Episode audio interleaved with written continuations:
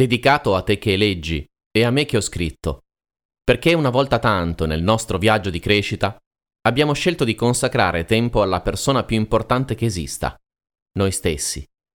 E in questa occasione ci impegneremo a guardarci dentro, anziché a guardar fuori.